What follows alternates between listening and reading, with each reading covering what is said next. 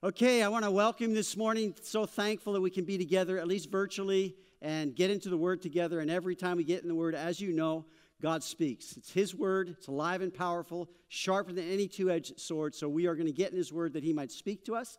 And in this season that we're in, this has been a tough, a tough week. It's been very emotional, had a lot of hard discussions just in trying to understand what's going on in our nation. And so I'm thankful for you who came yesterday or were on the Zoom yesterday for our 6:30 to 7:30 prayer time when we were praying for our nation and how we need in my mind and I believe in God's heart what he's looking for is for us to seek him to pray. And when we pray God is pleased. When we pray his power in a sense is released. God wants to do things through this that we have never been praying about except he's allowed this to happen. So he's changing and transforming us not in spite of what's going on, but because of what's going on. And I tell you, it's been a journey. It's been weary in many ways, but it's also been a time of really deepening my faith in Jesus, and I can see that in so many people. So this morning we're going to be in Genesis chapter 32 faith to face our fears. And so uh, I want you to say that five times fast. Faith to face our fears. So if you, if you have your Bibles, which I hope you do, Genesis 32, I'm going to read a part of this, this chapter. We're going to take the whole chapter this morning and talk about faith to face our fears. But I hope that you have your Bibles. Genesis chapter 32, I'm going to read verses 1 through 3, and we're going to skip to, to verse 24. So here we go Genesis 32. So Jacob went on his way, and the angels of God met him. When Jacob saw them, he said, This is God's camp. And he called the name of that place Mahanaim. Then Jacob sent messengers before him to Esau his brother in the land of Seir, the country of Edom. Now, verse 24. Then Jacob was left alone, and a man wrestled with him until the breaking of the day. Now, when he saw that he did not prevail against him, he touched the socket of his hip, and the socket of Jacob's hip was out of joint as he wrestled with him. And he said, Let me go, for the day breaks. But he said, I will not let you go unless you bless me. So he said to him, What is your name? He said, Jacob. And he said, Your name shall no longer be called Jacob, but Israel, for you have struggled with God and with men and have prevailed. Verse 29. Then Jacob asked, saying, Tell me your name, I pray. And he said, Why is it that you ask my name? And he blessed him there.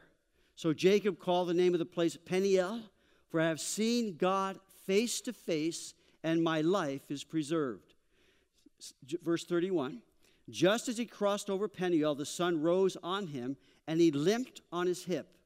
Therefore, to this day, the children of Israel do not eat the muscle that shrank, which is on the hip socket, because he touched the socket of Jacob's hip in, his, in the muscle that shrank.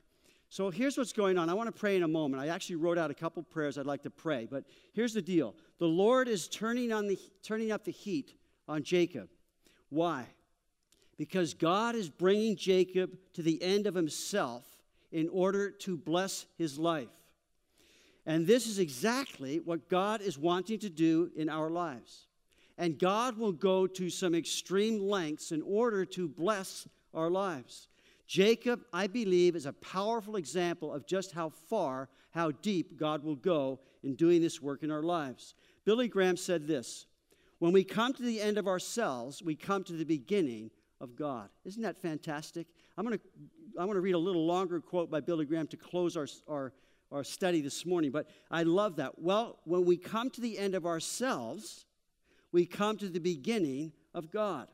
Now, Billy Graham's son in law wrote this it's when we come to the end of ourselves that we come to the beginning of grace. To, he said also, to him to focus on how I'm doing more than what Christ has done is Christian narcissism. And so Billy Graham's son writes that in order to say the same thing that his father in law said. When we come to the end of ourselves, we come to the beginning of God. Now, Jesus put it this way in Matthew chapter 16 and verse 24. He said this Then Jesus said to his disciples, If anyone desires to come after me, let him deny himself and take up his cross and follow me. For whoever desires to save his life will lose it, but whoever loses it for my sake, life for my sake, will find it. Interesting. For what profit is it to a man if he gains the whole world? You see, that's not the substance of life. If he gains the whole world and loses his own soul, or what will a man give in exchange for his soul? The fact is, we can give nothing in exchange. God gave it for us through his Son. And so to come to the end of ourselves is to come to the beginning of God. Now, Jacob had yet to embrace God's way of full blessing. Jacob was still living much of his life on his own terms and by his own schemes and his own devices. And he was very gifted and very good at figuring things out for himself. Now, he would say something like, Thank you very much. God looks on our hearts. He sees that desire for Him. He sees our desire to please Him. He sees that desire to serve Him, but He also sees the fallen propensity that we have to take credit for what God is doing and what God has done. And please note, to take, to take the glory from God alone is a mistake. That's not the fullness of blessing. So we might say, well, thank you very much. but we can't say what I've done. Thank you very much for what you have done. So, God, I love this. And you have experienced it yourself. In fact, David said, Your gentleness has made me great. God gently, patiently, but very firmly turns up the heat in our lives to consume those things that are in the way of total surrender to the life that God has for us. Totally surrendering our lives into His everlasting arms.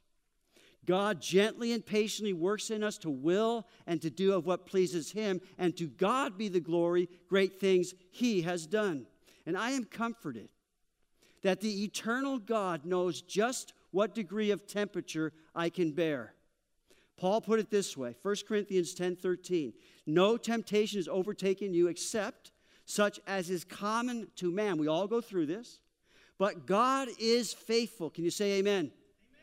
God is faithful who will not allow you, personalize it, not allow you to be tempted beyond what you are able, but with the temptation. Notice that. With the temptation, not saying I'll get rid of the temptation. It says, with the temptation will also make the way of escape that you may be able to bear it. There is a door God gives to us. There is a way that we can continue to work through these things that He takes us through, even when He's turning up the heat.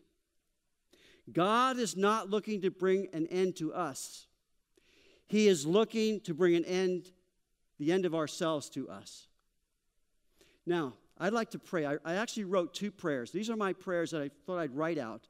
So if you bow your head, let's pray a moment. Ask the Holy Spirit through these prayers. My prayer is this Lord, do whatever it takes to bring me to the end of myself. Do not let me go until you bless me. Turn up the heat. Do whatever it takes to rid me of my fleshly life of my strivings and pride and of my insecurities, and fill me with your life of assurance, peace, and joy. Lord, don't let your lessons be wasted. Let me learn my lessons well.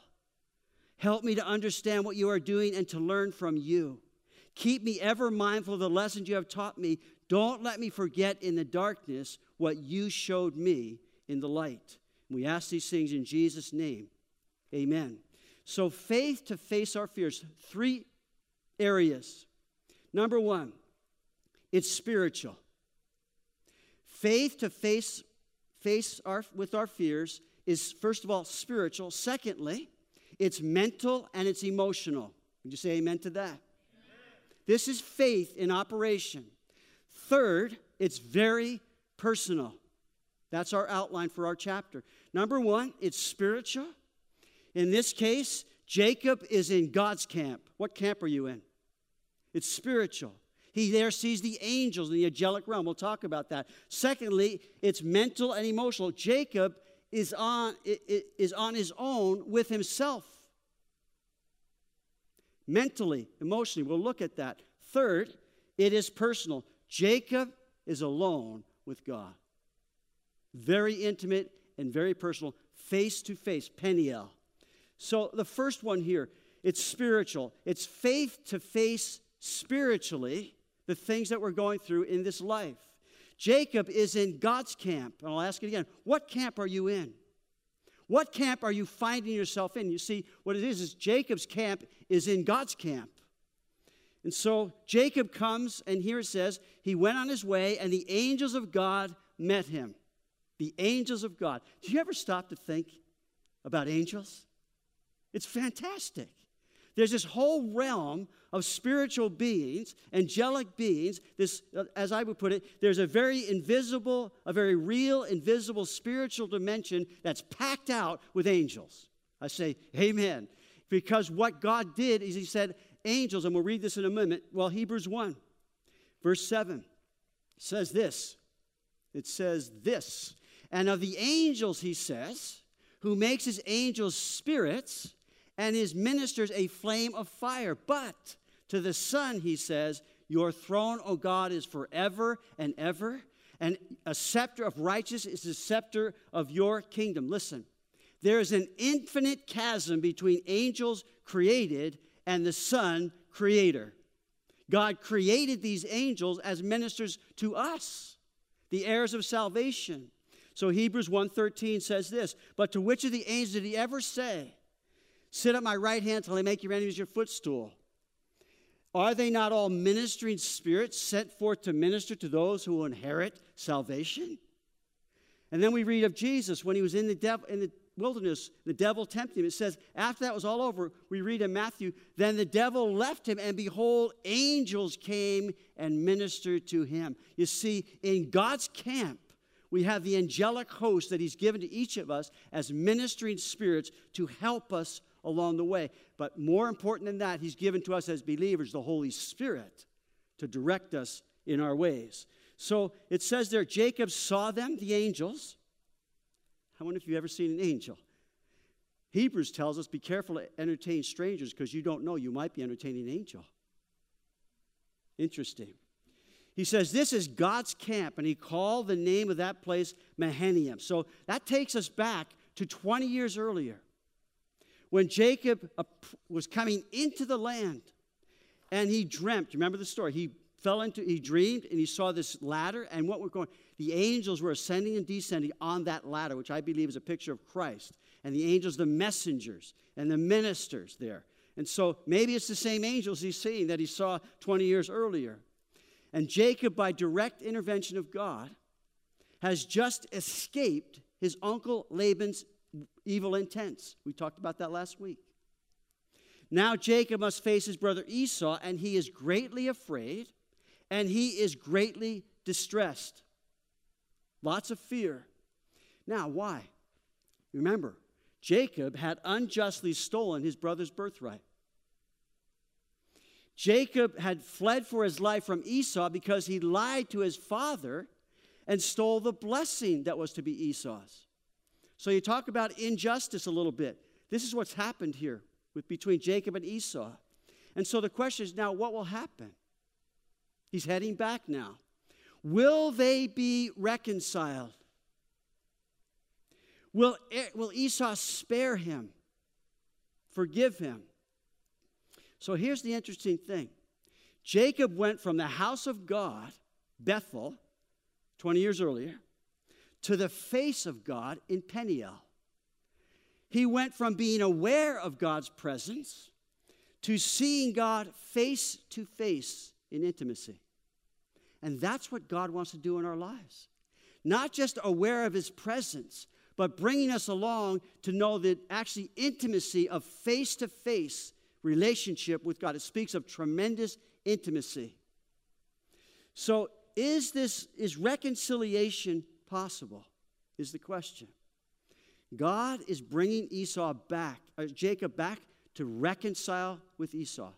It's part of what's going to happen here. So it's the double camp. Jacob's camp was in God's camp. So, first, this indicates that Jacob's on the right path. Secondly, it points to the importance of having our camp in God's camp. When facing our fears, listen carefully. When facing our fears, we will encounter a host of fallen angels.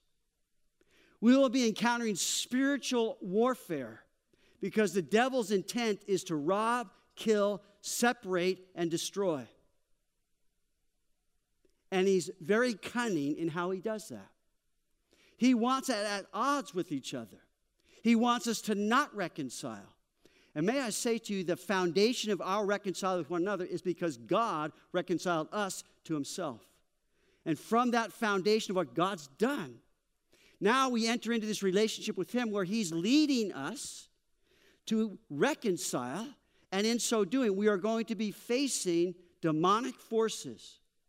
We wrestle not against flesh and blood, but against principalities, against powers, against the rulers of the darkness of this age, against spiritual hosts of wickedness in the heavenly places. Therefore, take up the whole lot. Be strong in the Lord. We need our relationship with God to be foundational in our strength and in our motivations to go out and get it right with our brothers, our sisters. Fears will overtake us at times. That's just what happens. But may I say to you, may our faith in God overcome those tendencies. I thought of last week, Laban overtook Jacob, but he didn't overcome Jacob. He overtook him, and Laban was, was a menace to Jacob at that time, but he didn't overcome him. Now, I'm, I'm looking forward to this in two Wednesdays. This Wednesday, we're going to be looking at the church in Laodicea, the lukewarm church in Revelation on Wednesday night, the seventh church. And then the following one, which is the 10th week of our studies in Revelation, we're going to take and we're going to look at all the overcoming scriptures. Every church, Jesus said, to him who overcomes, to him who overcomes. We will be overtaken by many things, fears and all those things, but may God, may our faith in God be that which we overcome these things that come against us.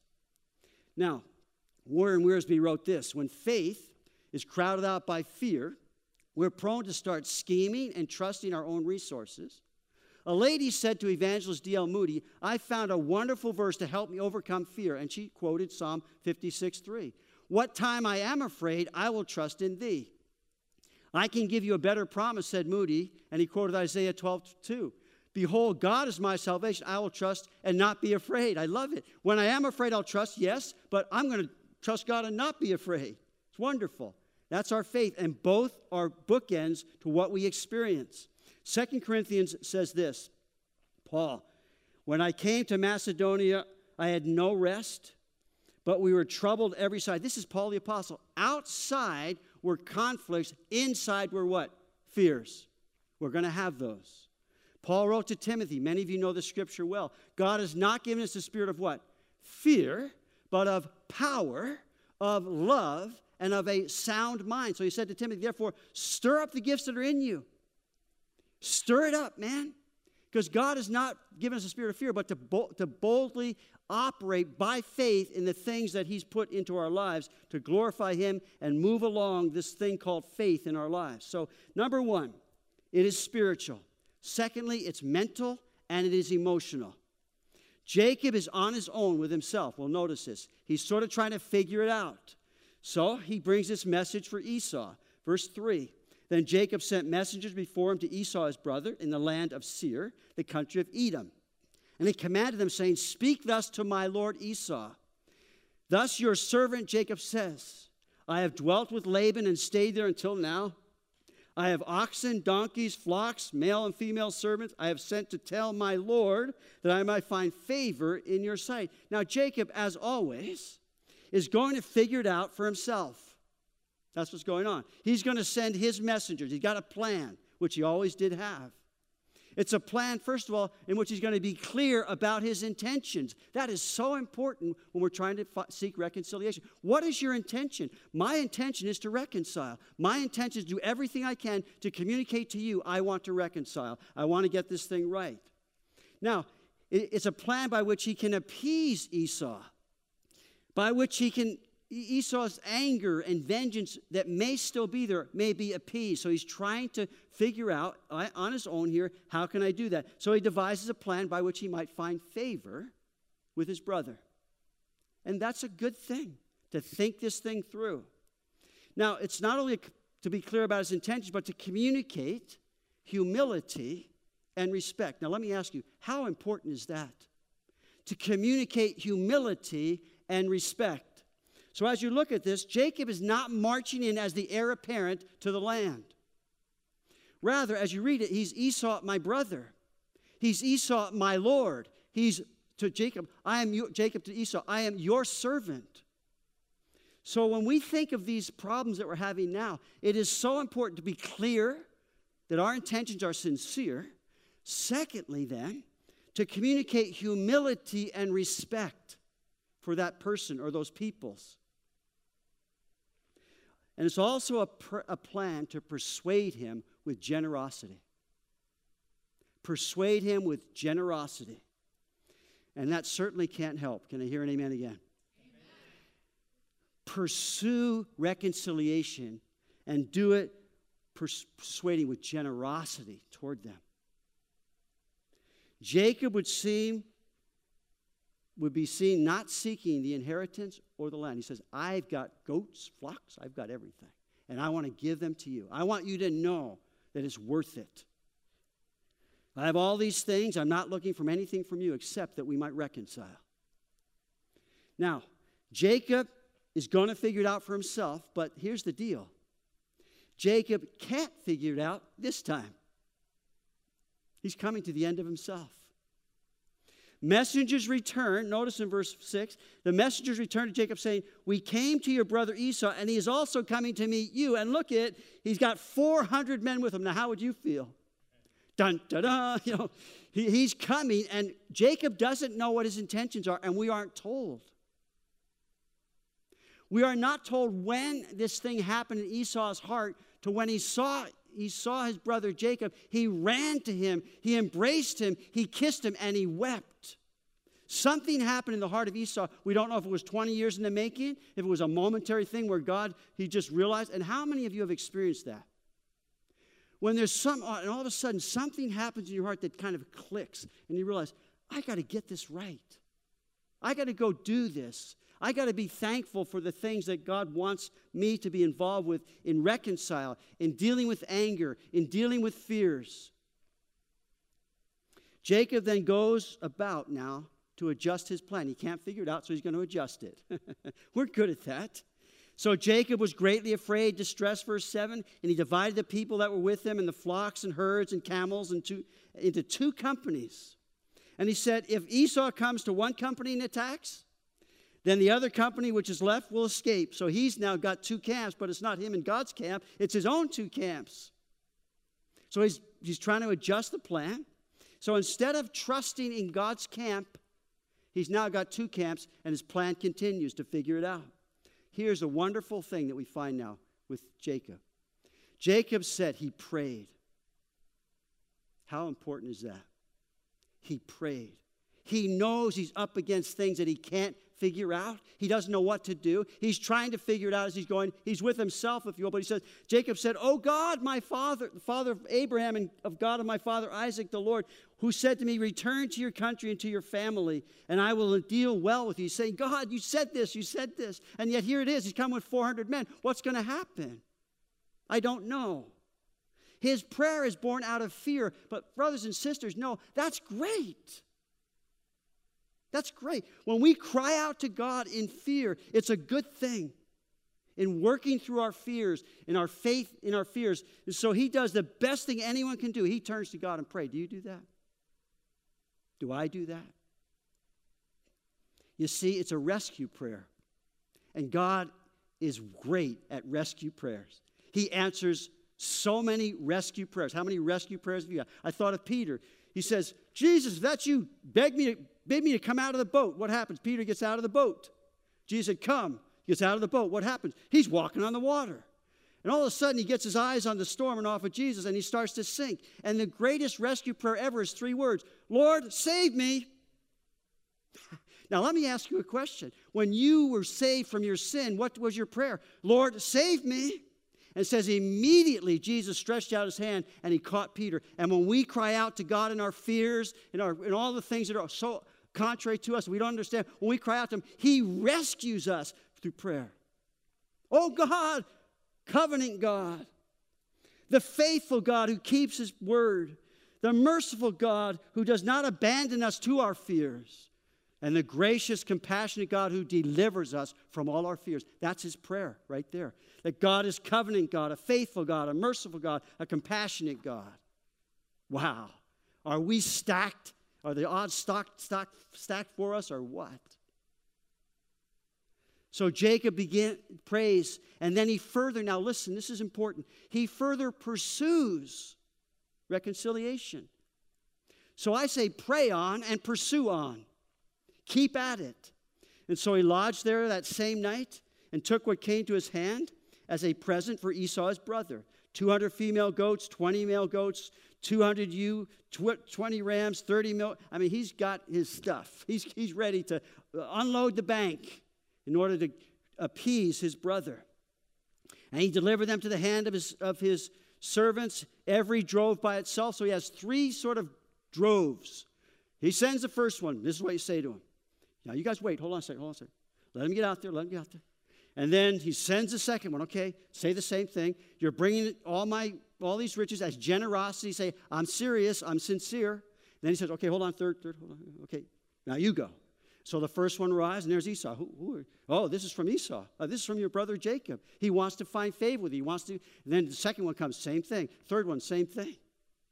Very smart, I think. He's looking for reconciliation and acceptance from Esau. So he's generously sending these things ahead of him to find out the temperature of Esau's heart, find out where he's at. Now, it says there, perhaps he will accept me. Perhaps. You see, we must pursue even though we don't know what's going to happen. We got to pray even though we may not know what's going to happen. Pursuing may not give us peace. We may not have no assurance.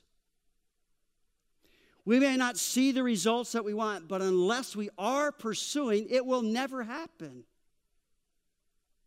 So I'm saying for us in our nation right now, we need to pursue peace, pursue reconciliation. And there are several scriptures here that I think I'll go through a few, but not all of them, but they're powerful. All through the scripture, you find pursue peace with all people and holiness. The first one is Psalm 34 Depart from evil and do good, seek peace and pursue it. Our nation right now is at war. Jesus said, Blessed are the what? Peacemakers, for they shall be called the sons of God. You see, the family tradition, tradition is probably a good word, but the family character, nature is to make peace. When Jesus came into the world, he came as the ultimate peacemaker. He made peace with God, reconcile us through the cross. Matthew 5, blessed are the peacemakers. Matthew chapter 5, verse 21. You've heard it was said of those of old, You shall not murder, and whoever murders shall be, will be in danger of judgment. But I say to you, verse 22, let me get it. I say to you that whoever is angry with his brother without a cause shall be in danger of the judgment. That is serious stuff. And whoever says to his brother, Raca, shall be in danger of the council, but whoever says, You fool, shall be in, in danger of hellfire. That is serious stuff. Therefore, notice what he says if you bring your gift to the altar, it breaks God's heart. If you bring your gift to the altar and there remember that your brother has something against you, not that you have something, but your brother, there's something going on that's not right. There's something going on that needs to be, needs to be forgiven. So you're there worshiping God. You're at the altar, and God says, Hold on a second. Remember Esau? Maybe it's been 20 years. Remember? Go. And he says there, leave your gift there. So leave that there. God knows your heart. He knows you want to worship. Leave that there right now. Worship is not what's going on. What needs to go on is forgiveness and reconciliation. And that must be pursued. And Jesus there is calling us out as believers that this is what we do. Our worship is only energized and only powerful as we're seeking reconciliation and get things right with our brothers. Romans 14 9. Therefore, let us pursue peace.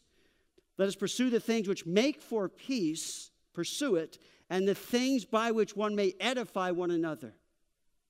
Hebrews chapter 12 pursue peace with all people and, and holiness, without which no one will see the Lord. Looking carefully, this passage has come to my attention so many times when I see the difficulties in relationships. He says, looking carefully as anyone falls short of what? The grace of God. Lest any root of bitterness springing up cause trouble, and by this many be defiled. Why? The problem is there's not, there's not forgiveness. There's not grace for someone. We've fallen short of the grace that we need to have for others because God has that for us through the cross and what he accomplished on that cross for us. And then this finally on 1 Peter, I want to read this one.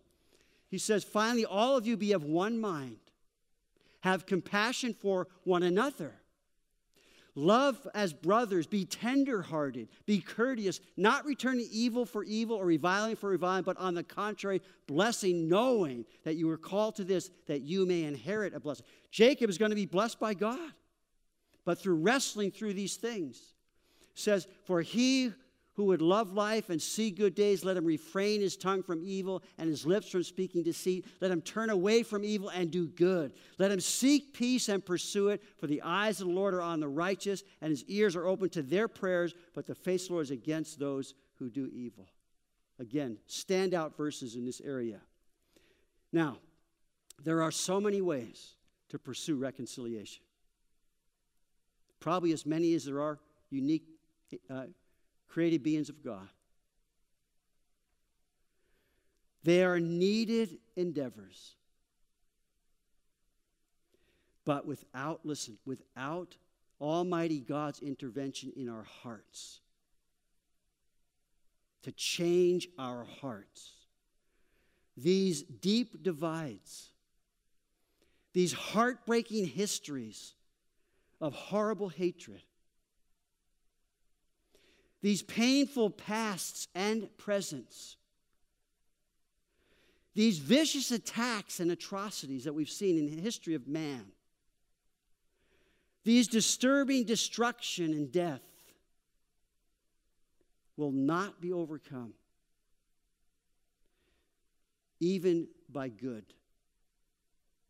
Don't overcome evil, but overcome evil with good. God needs to get a hold of our hearts. He needs to change not on our hearts, He needs to intervene through the cross in our hearts to understand what He accomplished for us is so immensely huge compared to anything that's going on here. God reconciled us to Himself through the cross, and He's calling us to be reconciling with one another.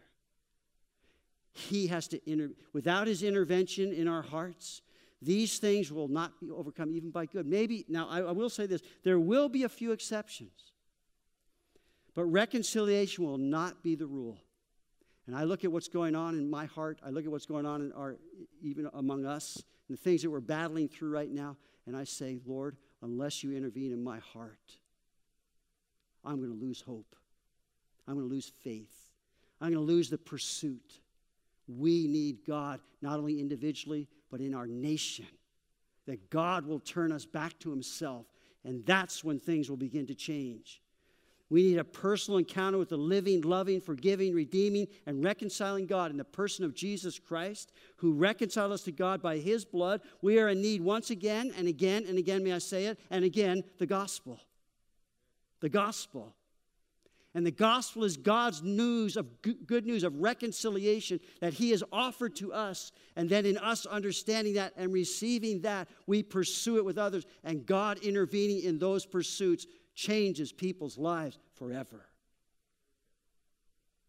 Saul of Tarsus is one of a thousand and thousands and ten thousands of ten thousands testimonies of God intervening on the road there in a moment of time. He intervened there and Saul, who hated Christians, who was killing Christians.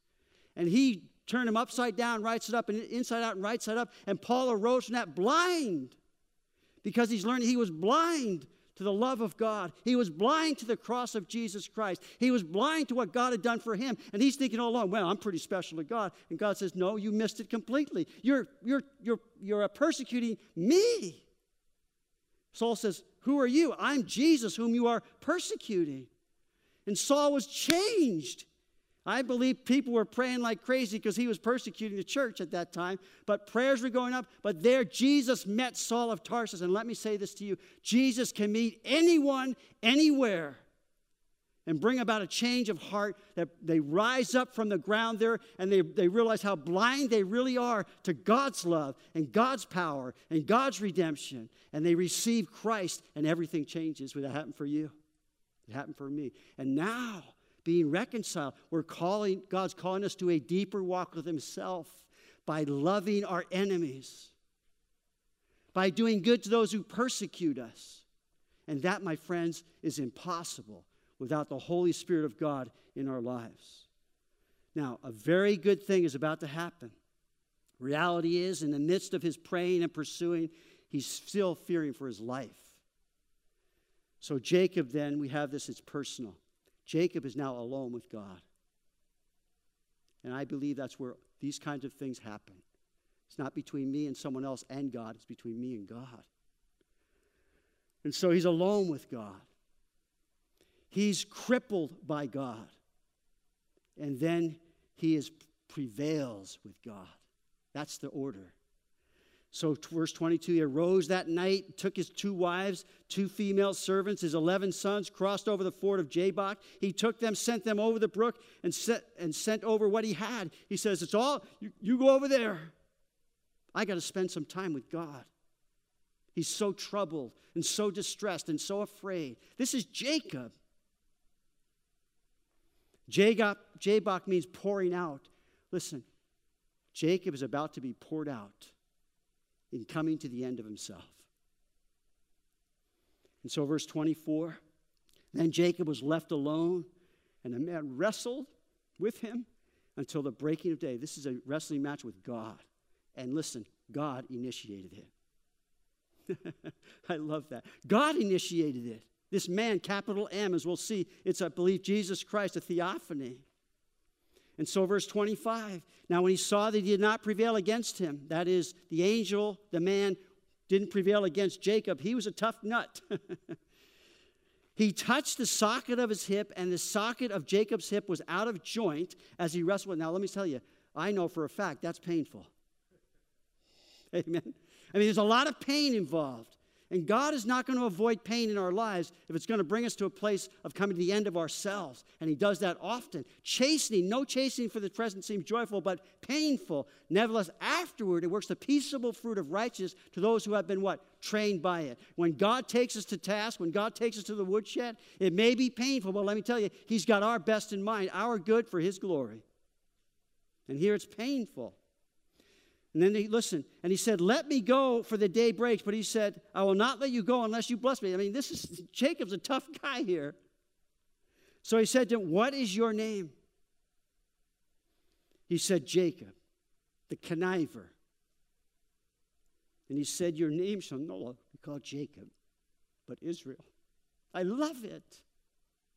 Israel means governed by God or fight with God. It means a prevailing he now is governed by God. His whole nature and character was changed there as God wrestled. Now, this had been culminating from 20 years, in fact, his whole life, when he's got the things and he can do it. He's good. He's talented. He can figure things out. But he's gotten to the place right now where God's called him back to the land, back to the place of his home. 20 years later, he's been through so many things. And so the culmination of all that is in a wrestling match with God, and he prevails in the sense that God prevailed.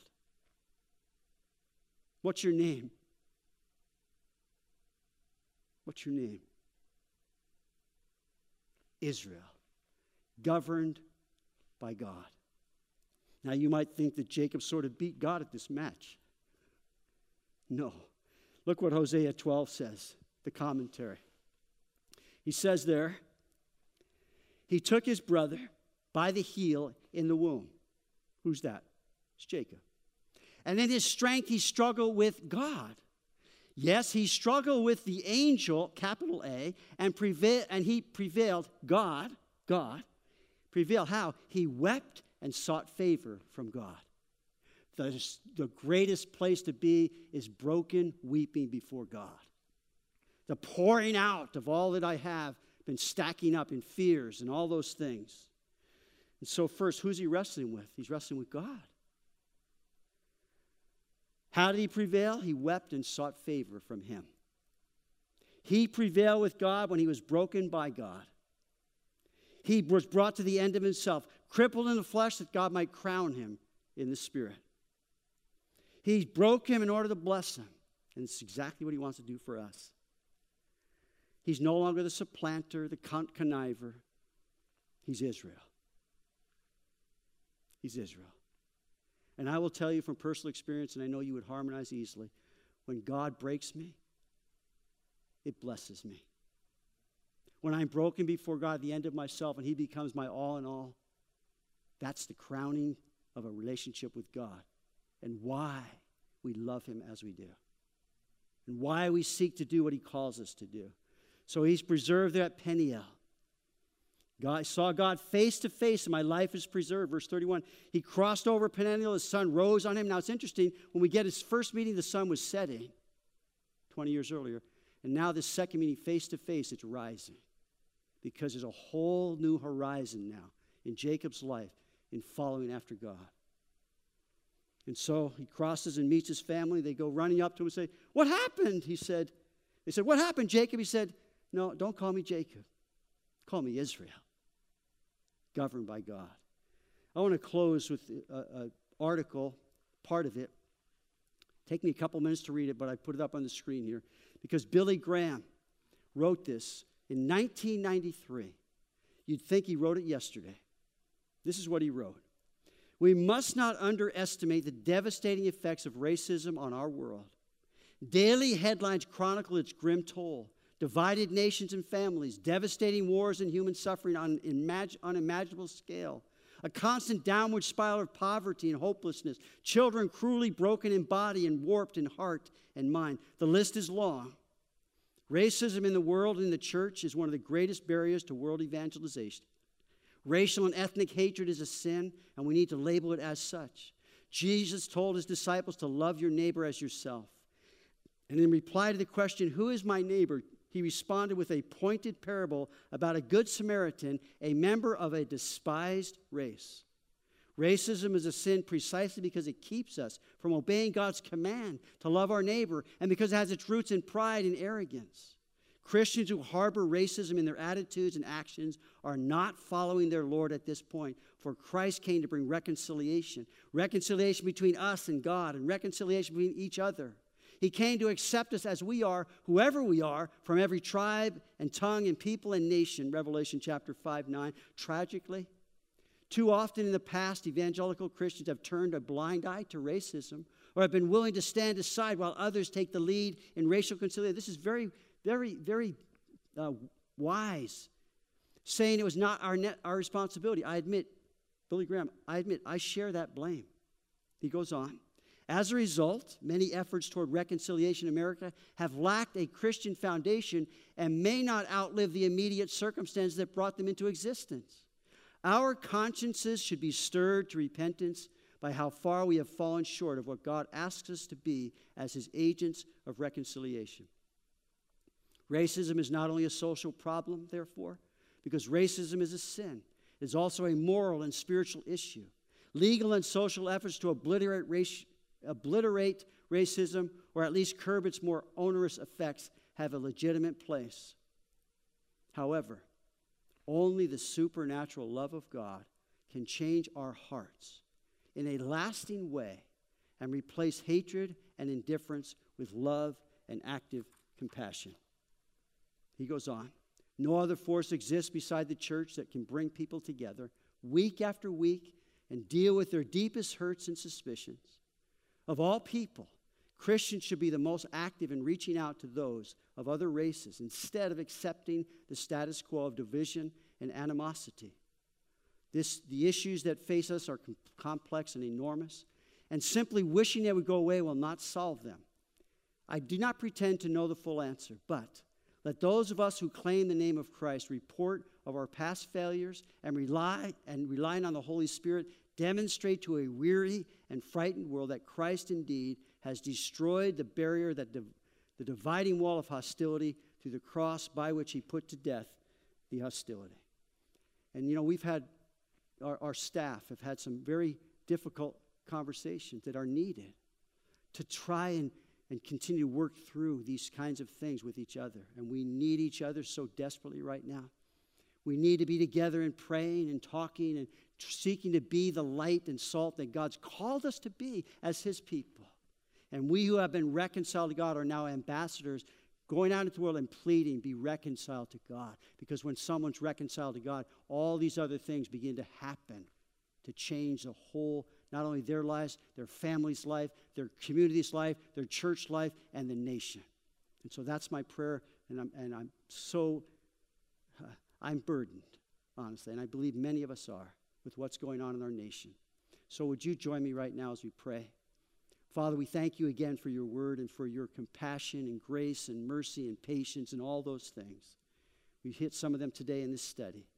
I'm so thankful, Lord, for the voices that are involved and engaged in seeking to speak to our hearts and instruct us, Lord. And mostly, I'm thankful for your word, how it is always in that place of relevance, it's always in that place of truth, it's always in that place that calls us to you the author and finisher of our faith, where we would find in you the truth by which we should live our lives. So, Lord, we don't want to pass over anything that you've said. And there's some difficult things that you've called us to be as Christians.